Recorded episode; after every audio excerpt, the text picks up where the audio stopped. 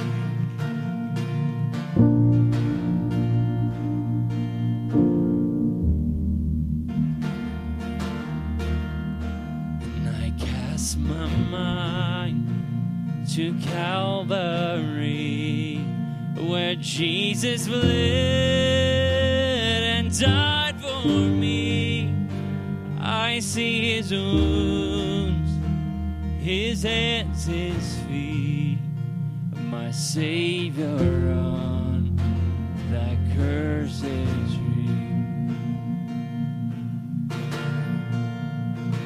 His body bound and drenched in tears.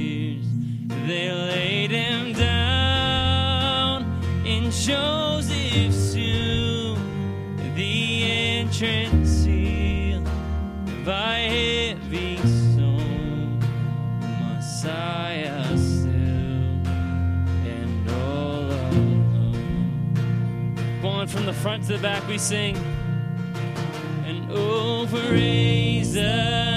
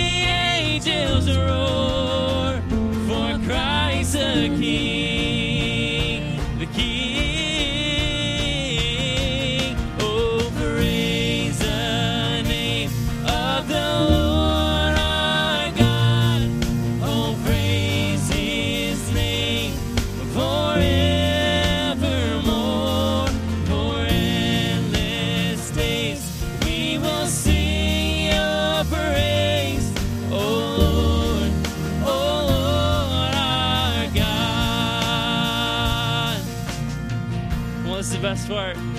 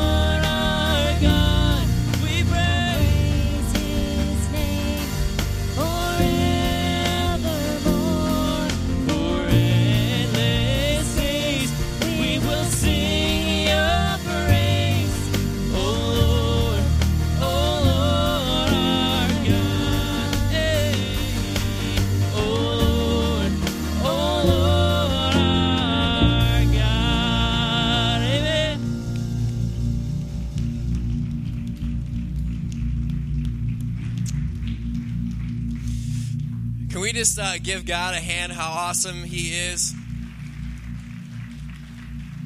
So there's a quote that I wanna I wanna read uh, just for us, and, and it's from my head. I don't have anything to read, but it's it's a quote by A.W. Tozer, and it says this: It says a proper understanding of God released ten thousand temporal problems. I don't know about you. Anybody got issues in the house? I got temporal problems left and right, all over the place. And it says a proper understanding of who God is. And I think about Ecclesiastes 5 2 says this God is in heaven, I am here on earth, so let my words be few. Coming from Solomon, wealthy, probably a good looking guy, got had things together in world standards, and he's going, I'm just to step aside and remind myself of how big God is. And so worship is so cool because it's it's an understatement, the word cool, but it's so amazing to say, you know what, God, you are so big. And your truth is so strong and so powerful. And it's just amazing to sit back and just say things like, you know, God's Jesus is coming back. And just to, to see to see that. Yeah. Come on, we can get excited about that. Come on.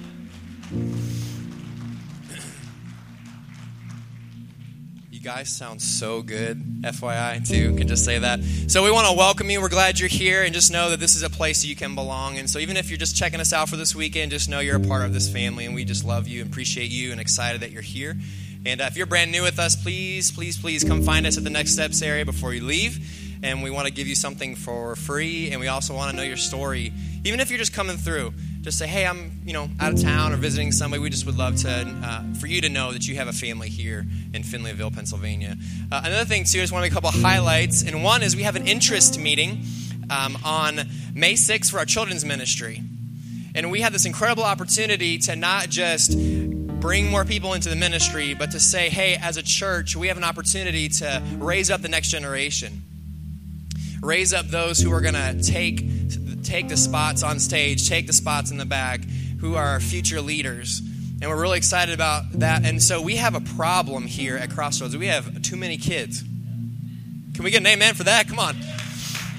And so we have this interest meeting. This is a training and an interest meeting. So even if you're like, hey, I kind of think I want to check things out, hey, come 6:30 in the canopy room on May 6th no strings attached. Just come hear hear what's going on in children's ministry. And even if you're like, hey, I could do two, I could do two times uh, a week, or sorry, two times a month, or I could do one time a month, or something like that. Just jump in and get involved, and we have a really great opportunity to to just lay this foundation you know for the for the future of these kids. And so we have a really exciting opportunity here.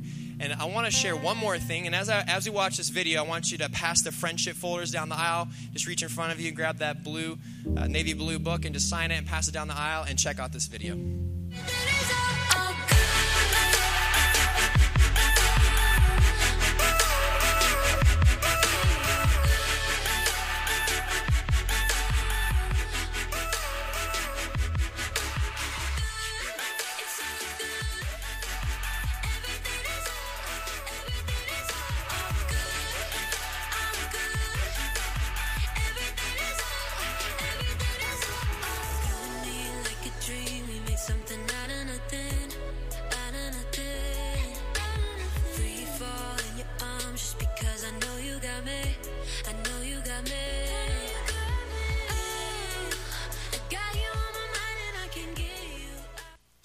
statistic out there that says that people who are checking out the church or checking out, uh, you know, a, a place of community like ours, they'll come maybe for five years to these kind of events before they even will step foot through those doors. And so we have an opportunity as a church to say, hey, to our community, hey, we're not just this weird building on a hill of weird people. I don't know, I'm pretty weird. So maybe it makes you feel better about yourself. But anyway, we have an opportunity to say to our community, hey, we're for you. We are all about you. And even if it's just a safe place for three hours on June 15th, we're having our June Jamboree. Even if it's just for three hours, come and we're going to have an awesome time of just laughing and hearing from the band and having inflatables for all ages this year. We're going to have um, some more inflatables for older kids this year, which we haven't had in the past, and we are really excited. They're incredible. We'll start showing pictures and videos as the weeks go on.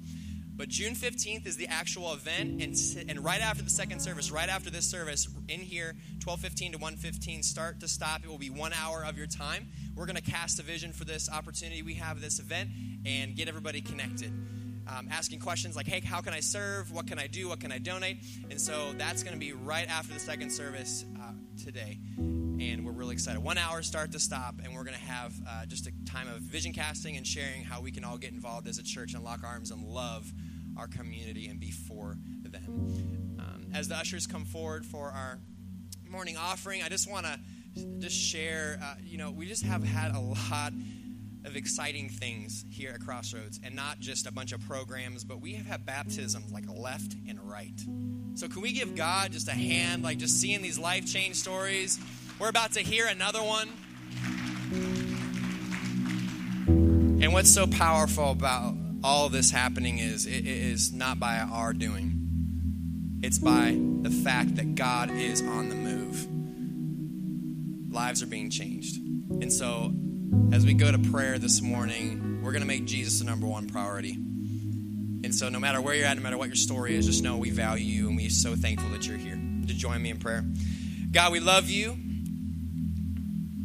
And it is amazing and humbling to just just now, God, we just are sitting in your presence. You're here with us. God, I, I don't know everybody's story. I don't know the hurt from this morning, the the crazy car ride here of, you know, throwing clothes on the kids and getting them in the van and you know, trying to buckle seatbelts and move the Cheerios and God, all the craziness that happens when we're trying to get here. God, I don't know all of that. I don't know the, the hurt at work. I don't know the relational problems. But God, you do. And so, God, I, I pray that even just now that, that, that there would be peace uh, in this space. God, that people would just sense your presence. God, sense that you're here, that you're moving. And God, I just know that there's so much disunity in our culture, God, just left and right, and just been more aware of it than ever before, just, just this last month or so. God, there's so much disunity, God. There's fighting left and right. And Lord, we have an opportunity as your people to be a living example of unity because we have commonality in one, and that is Jesus. And so, God, while the world is watching people being torn to pieces, left and right, families, churches, communities, God, all these different just spaces and people being just split down the middle, God, we have an opportunity to rise up as your church, as your people to say, we follow Jesus and we have so much that we don't have commonality in, but we have commonality in one, and that is Jesus Christ. And so, God, we give now to that mission to see more people's lives changed and transformed by Jesus Christ in Finleyville, in our city of Pittsburgh, in our states, and in this country. Thank you for finding us, kicking the walls down, pursuing us, and shedding light on the darkest point of our lives, and just saving us through your Son, Jesus Christ. Thank you for loving us first. We just love you so much, Jesus. In your name, amen.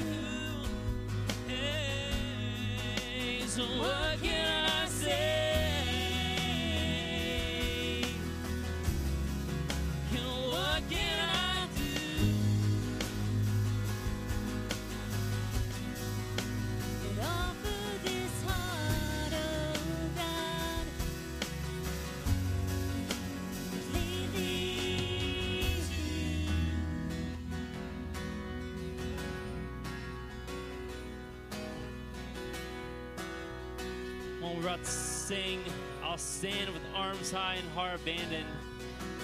So you join me and stand? Sing this out. I'm not asking you to worship out of what is fake or out of emotion. I'm asking you to worship out of what you know is true. So sing it. So I'll stand with arms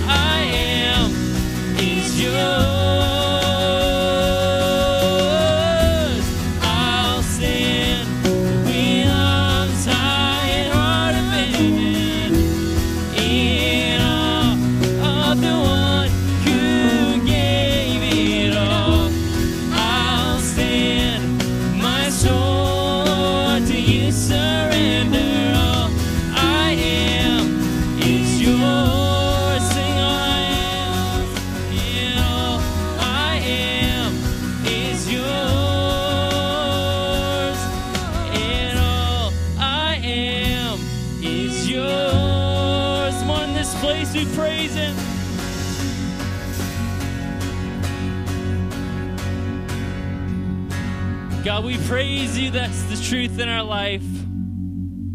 We stand on all of who you are. God, do something great in this service this morning. Soften our hearts as we hear your word. God, there's stories in this room all over the place. And so this morning we get to hear just one of them. But we're excited as this continues that, that we can dig deeper and know you just a little bit more. God, we thank you. We love you. In Jesus' name, amen.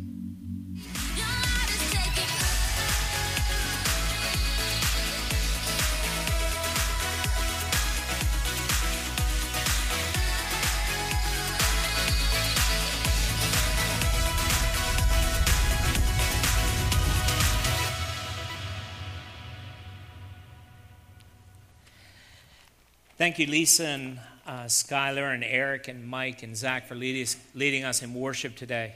Isn't it a great day to be here at Crossroads here in Finleyville? And uh, thank you, Lord. Well, this, this morning we're actually going to hear about two stories, both a part of history. One is recorded in what we have as our Bible, and the other is going to be live and before us today. And everyone in this room, you also have a story. Your story has been written over time. It may never be published. You may never be on the big screen. You may never feel like your story will ever match up to most stories. But nonetheless, you have a story. And we're going to read about the first story that we're going to share today. In Luke chapter 19, verse 5 through 7, we read, And when Jesus came to the place, he looked up and said to him, Zacchaeus, hurry and come down, for I must stay at your house today. So he hurried and came down and received him joyfully. And when they saw it, they all grumbled. He has gone to be the guest of a man who is a sinner. And in verse 10, Jesus said, For the Son of Man came to seek and to save the lost. Jesus is on his way to Jerusalem, and he chose to pass through Jericho. Jericho was a prosperous city. It had great palm forests, and he had balsam, uh, world famous balsam groves, and it perfumed the air around them for miles. Its gardens of roses were known far and wide. The Romans carried it to dates, its dates and balsam to worldwide trade and fame. Luke shared the account of a man by the name of Zacchaeus. Zacchaeus was not only a tax collector, he was a chief tax collector. And the Jews hated men like him. And some of you are thinking, boy, I hate tax collectors too. This was not only due to their natural dislike of taxes, but more so because of the practice known as tax farming. It was simply the collector made his profit on whatever extra he could get away with charging the victims. They would say, These are taxes you should pay, however, we would like a little bit more, so this is what you must pay. He wanted to see Jesus, but, but could not because of the large crowd of people and because he was height deprived. And some of you know Wally Knoll. During the first service, he asked me, he said, Al, do I need to put a milk crate on the stage for you uh, as you stand behind the, uh, you know, the podium? And I said, well, Wally, maybe you just want to pick me up and I can speak that way. So I understand what it's like to be height deprived, and some of you may understand that. But he was not going to get a front seat in front of people because people hated him anyway. Way and he would not be able to see if he were behind people. And he wanted to see Jesus. The name Zacchaeus means pure one. Can you imagine? This man was anything but pure. He was an arrogant extortionist, thinking only of himself, his wealth, and public dominance. Perhaps Zacchaeus had heard that Jesus accepted people like him, and he wanted to see this remarkable man for himself. He might have been small in stature, but that did not stop him from wanting to see Jesus. And he did something that most would have thought below the dignity of a grown man. He climbed up into that sycamore tree, just like a little boy might do. But you know what's really amazing? In Matthew chapter 18, verse 3, we read, Unless you turn and become like children, you will never enter the kingdom of heaven. When Jesus came to that tree, he looked up and saw and said to him, Zacchaeus, come down, for today am I stay at your house. Jesus called Zacchaeus by name. Jesus knew the importance of a man's name. Zacchaeus may have never heard anyone besides his mother say his name in a kind manner such as Jesus did. Saying his name made all the difference. Jesus knew him. He knew his hurts, his habits, and his hang ups. He knew the good, bad, and ugly of Zacchaeus' life. He knew of his sinful and deplorable ways. I believe Jesus was saying, I know you, Zacchaeus, and today I've come to lay claim on you. And Jesus knows your name too. Jesus knew the importance of a name. John chapter 10, verse 3 records Jesus is saying, To him the gatekeeper opens. The sheep hear his voice, and he calls his own sheep by name and leads them out. God told the prophet Jeremiah, Before I formed you in the womb, I knew you. Jesus didn't want to confront and condemn him. He wanted Zacchaeus to experience an intimate, loving, real, and unhindered relationship with him. Imagine the hated outcast hanging out with the creator of the universe, Emmanuel, God with us. The early church was despised for its acceptance of outcasts, but the early Christians regarded this as something glorious, not shameful, because they understood that everybody that God ever created had value to God.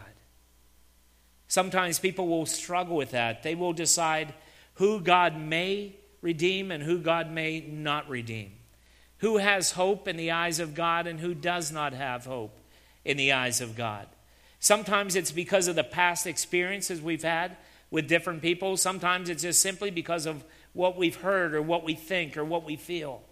But the reality is this God said, It is not my will that anyone should perish. Everyone God ever created, God would desire to be a part of his family. That's not the case. But if God had his choice, if God had his choice, 1 Corinthians chapter 1 verse 28 through 29, God chose what is low and despised in the world, even things that are not, to bring to nothing things that are, so that no human being might boast in the presence of God. Jesus did not force himself into Zacchaeus' life, and he did not force himself into Zacchaeus' house. He will not impose his will and force his way into your life either. Jesus was on his way to Jerusalem and would be received into the city with joy, and we know that is a triumphal entry. Here in Jericho, he had a different entry, and that was into the heart of just one man the public sinner, the outcast, the hopeless one. But Jesus passed by, and Jesus made the difference. In Luke chapter 19, verse 7 through 8, we read, And when they saw it, they all grumbled. He has gone in to be the guest of a man who is a sinner. And Zacchaeus stood and said to the Lord, Behold, Lord, the half of my goods I give to the poor.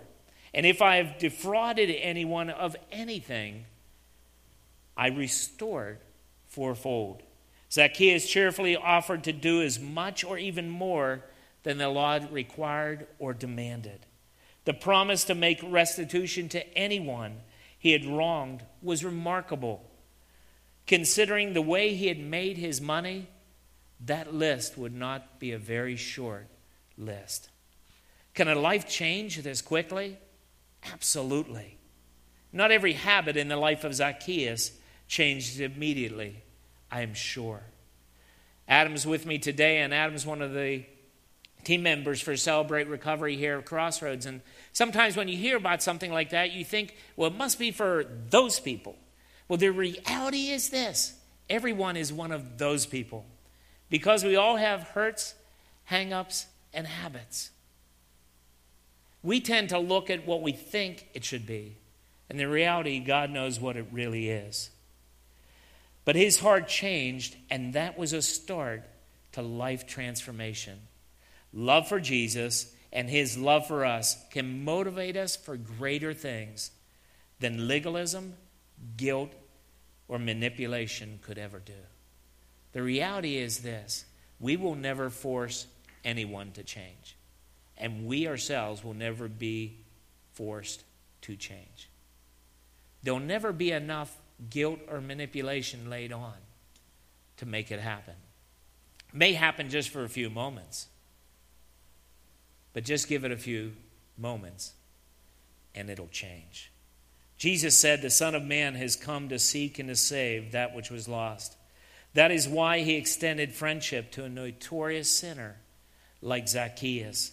Jesus came precisely to save people like him, just like me and just like you. We may not be so notorious, we may never be written about, we may never be seen by thousands, but our sins have separated us from the very one who came to seek and to save those who were lost Jesus. Zacchaeus seeking Jesus was the result of Jesus seeking Zacchaeus. And today I've asked my friend Adam Stasko to come and share with us his story. Hi, my name's Adam. Thought after the third time of doing this this weekend it'd be a little bit easier, but not. um, go Pens.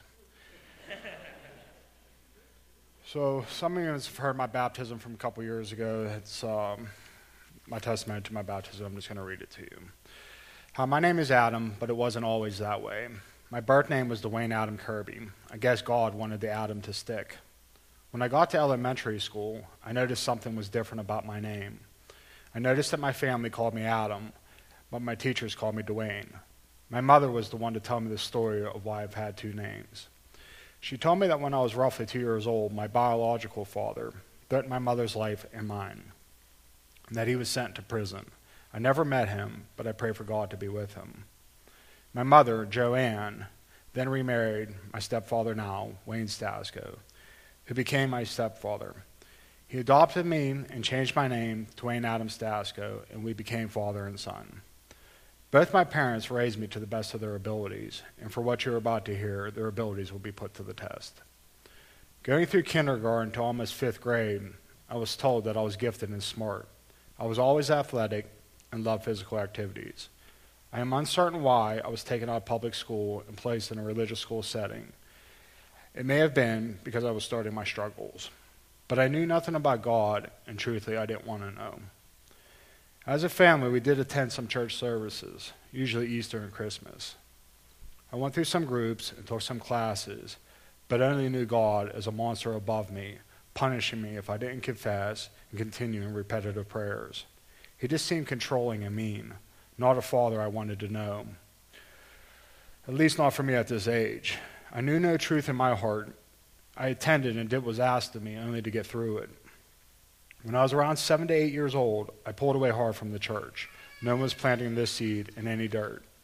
I soon started hanging with some older and rougher crowds. I'm not saying I blame them for my struggles to come. I wanted to be in this mud. By the ages of 9 through 10, I started smoking. Not exactly tobacco, but little straw weeds that I would find along the railroad tracks. These tracks become my path and my road for years to come.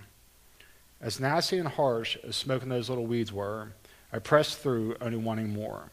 I soon started what would be a 20 year addiction to cigarettes and tobacco products. I stole from my parents money to provide for my habits. I stole from any store I could. I even manipulated a small drugstore into believing that the short handwritten notes that I wrote were actually from my mother, asking for me to purchase cigarettes for her. I was a real piece of work. I wasn't sure where God was at this time, nor did I care, but my troubles grew greatly over the years. Stealing became full time work. Idle hands truly are the devil's playground. Between the ages of 11 and 13, I started smoking marijuana and drinking all sorts of alcohol. This had a huge hold on me, and I believed that no harm was to come from this simple weed. Down the tracks I go again. By this time, I was skipping school and gave up on almost all of my schooling except for sports. I loved football, wrestling, and track. For the years I played as a youth, I excelled greatly. I was all star in the midget program, first and second runner up in track. I say second because of the hurdles. I could never quite get over those hurdles correctly. Like the hurdles of life, I just ran through them or around them, only to find myself more tripped up. I would soon give up on all family, school, sports, and life to chase my drug of choice and alcohol addiction. Right between the ages of 14 and 15, I first used cocaine, LSD, and pills. I was a garbage can and was later told that my substance abuse was called polysubstance abuse, meaning that I would use anything and everything, even all at once. By the ages of 16 to 17, cocaine wasn't enough, and I turned to crack cocaine. Imagine a kid barely being old enough to drive, smoking crack cocaine. This became a new love for me, and ultimately my drug of choice. I smoked crack for roughly 15 years, off and on, more on than off. The use of this drug led me to steal more and more and bigger and more expensive items. Vehicles, jewelry, house, and business robberies were the norm. Please understand that I do not glorify the drugs or activities. I share this story with you for God's story, not mine. I am ashamed of my past, even knowing that Jesus forgave it. How amazing is that? That what I have done in His sight and what I will continue to do, that He will forgive me. And even greater, die for a sinner like me. Now I'm seeing a God that I want to know. With my drug and alcohol use and theft growing, I slowly started losing all that I had. Well, at least all that I could see. For I will soon learn that Jesus was and will always be there with me. I dropped out of school under two conditions. One, that I received my GED, and I did that summer. I dropped out very early. The second was that I get a job. This too I achieved. I started in construction, mainly roofing, where I found my gift. Being the youngest on the crew, I did everything to fit in.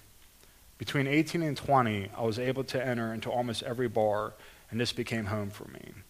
I knew everyone and each owner to every place. I had my usual seat and my usual drink, and always a friend to talk to. As I lived with low self esteem and a feeling of being unwanted, these people, places, and things were a comfort to me. Through my 20s, my addiction escalated. I had many girlfriends and dates on and off, and he eventually had my daughter, Julia, at the age of 29. Little did I know that my life struggles, addictions, and abusive behaviors would lead to very little time with her 10 years later. When Julia was about 18 months old, I physically and emotionally abused her mother, and she left and took Julia with her. By this time, my past slammed right into me. I had a number of DUIs that caught up with me, along with a felony theft charge of stealing from my loving grandmother to support my drug use. I was now homeless for nine months. Two of those months were in the winter season. I lived by any means possible. I found open vehicles to crawl in and keep warm, an open church down the street to stay off the streets, and even lived under the train trestle. Those tracks soon became my home. I, I occasionally broke into my stepfather's house seeking food. I even got caught once. As I left the food on the table and started out the door in shame, he stopped me and told me, told me to take what I was stealing from him and asked if, asked if I needed anything else. Thank you, Father. I would soon come to learn that if our earthly fathers are good, how much greater could my heavenly Father be? My mother, when she was very sick at this time, a disease close to stiff man, MS, she was heavily medicated and struggled to go through her pain. In 2007, she took her life on Christmas night. I was to find her cold and alone the next day. I truly believe now that I had no one to love me. Roughly one to two years after my mother's death, I was arrested on the felony theft charges of robbing my grandmother. I was given a one to two year sentence in the state penitentiary for my third DUI and the felony theft charges followed with a five year parole probation sentence. I served just short of one month of my two years, and this is where I knew it had to end. I woke up on Easter morning, almost nine years ago, on my knees in a prison cell. I cried out and sought God to the best of my ability. I had a small black Bible in my cell, the same as the one that I carry today. I read and read and thought about that deer panting for water. He wasn't even close to what I was thirsting for. After all, I had a God shaped hole in my heart that only Jesus could fill. I found that Jesus is God and that God is Jesus, both equal in one spirit, and I wanted all three. I found that mean controlling God that I thought of, he didn't exist. that my God, my Father, was merciful, gracious, and most of all, loving. After all, what father would go to prison with his child for almost two years? It's amazing where our Lord and King will go to be with someone. I can say that my prison sentence was a blessing. I can't tell you the date that I received Jesus Christ as my Lord and Savior, but I can say by His word alone did I see the way, the truth, and the life. This last Easter, I had nine years clean from all drugs and alcohol, and eight years clean from all tobacco products. I've owned and operated a successful construction business for seven years, built and owned my own home, and have two rentals. Praise God, as His word says, if anyone be in Christ, they are a new creature. All things have passed, and behold, all things have become new. I have a long, I have a long walk ahead of me and some new struggles to work through. But now I know I can do all things through Christ who gives me strength. Thank you for letting me share his story. Okay.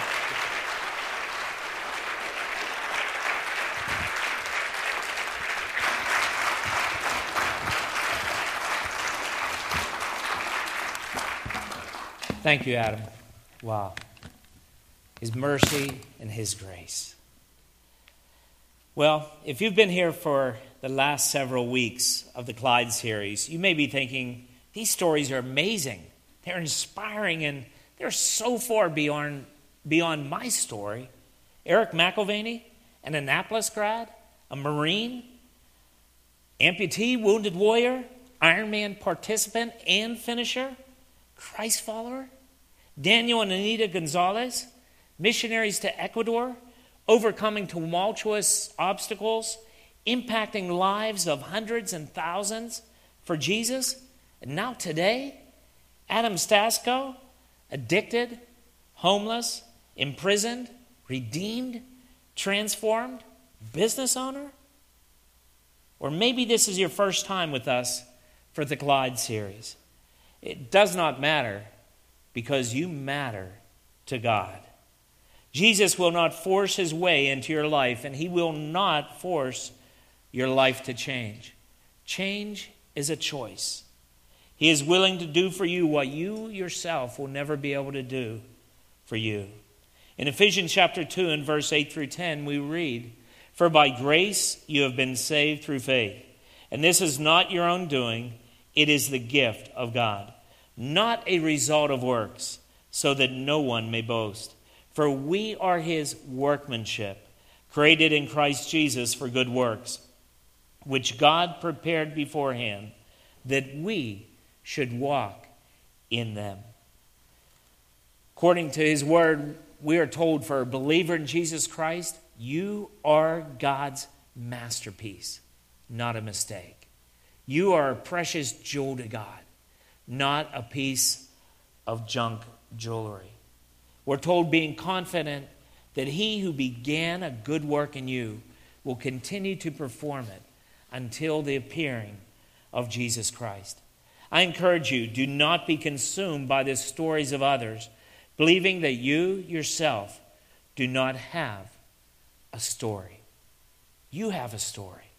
Years ago, I was with a group of middle school students on a trip to design, designed to help them be able to write out their story of faith and share it with others. There's one young girl came to me and she said, Al, she said, I have a problem. I don't have a story. I said, You don't have a story? She said, No. I said, So are you telling me you're not a follower of Jesus or you just don't have a story? She said, Well, I asked Jesus into my life when I was a young girl, but I don't have a story. And I said, So, probably what you're telling me, you've never smoked. She said, No. You never drank alcohol? No. You never took drugs? No. So I said, So you don't have a story? She said, Correct. I don't have a story. And I said, Well, could you please tell me, like, how did you become a Christian? What, what took place? Because you don't have a story. I said, or maybe it's just God said, You are so good that you don't need what I have for everyone else. I'll just take you just as you are because you're perfect. You're the best. And she said, No, no, no. She said, I knew that I'd sinned. She said, Not, not the big stuff, but there was a lot of little stuff. And I said, Like stealing a cookie? I said, That's a pretty big sin. That's, that's theft. And she, you know, her eyes got real big. And then she said, I knew I'd sinned. And I knew I needed forgiveness. And I wanted Jesus to be my Savior. As she's sharing her story, I started to cry. Because the reality is, anybody with a story like Adam's, and there's others in this room today, you would give anything to have a story saying, I don't have a story. Because with the glamorous stuff that sometimes people see it as being more glamorous, there's a lot of baggage. That's why Adam said he doesn't glorify what he had done. It's because of what Jesus Christ has done. There's a man watching us live today. His name's Ron Barwell. Ron had a very godly mom, and there's a lot of people in this room or in our church who, who knew his mom. She prayed for Ron for a long time, and Ron struggled and he rejected the gospel.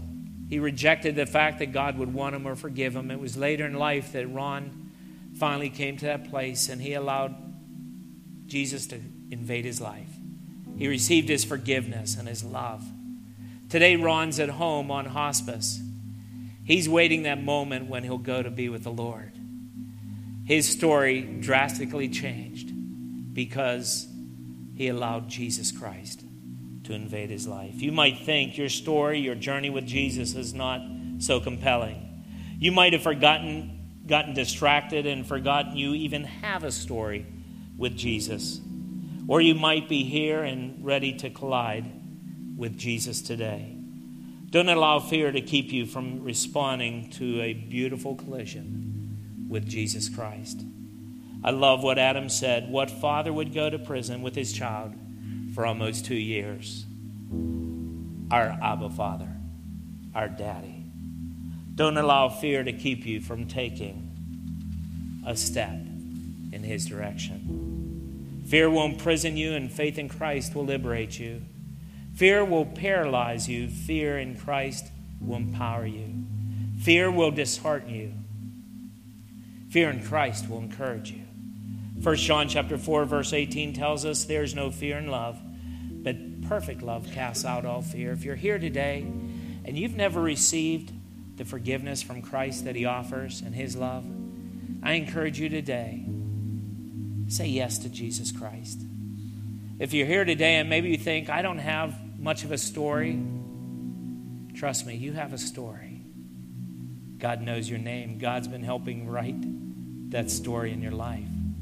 And God will use your story, just like these other stories have been used to impact lives, to impact lives.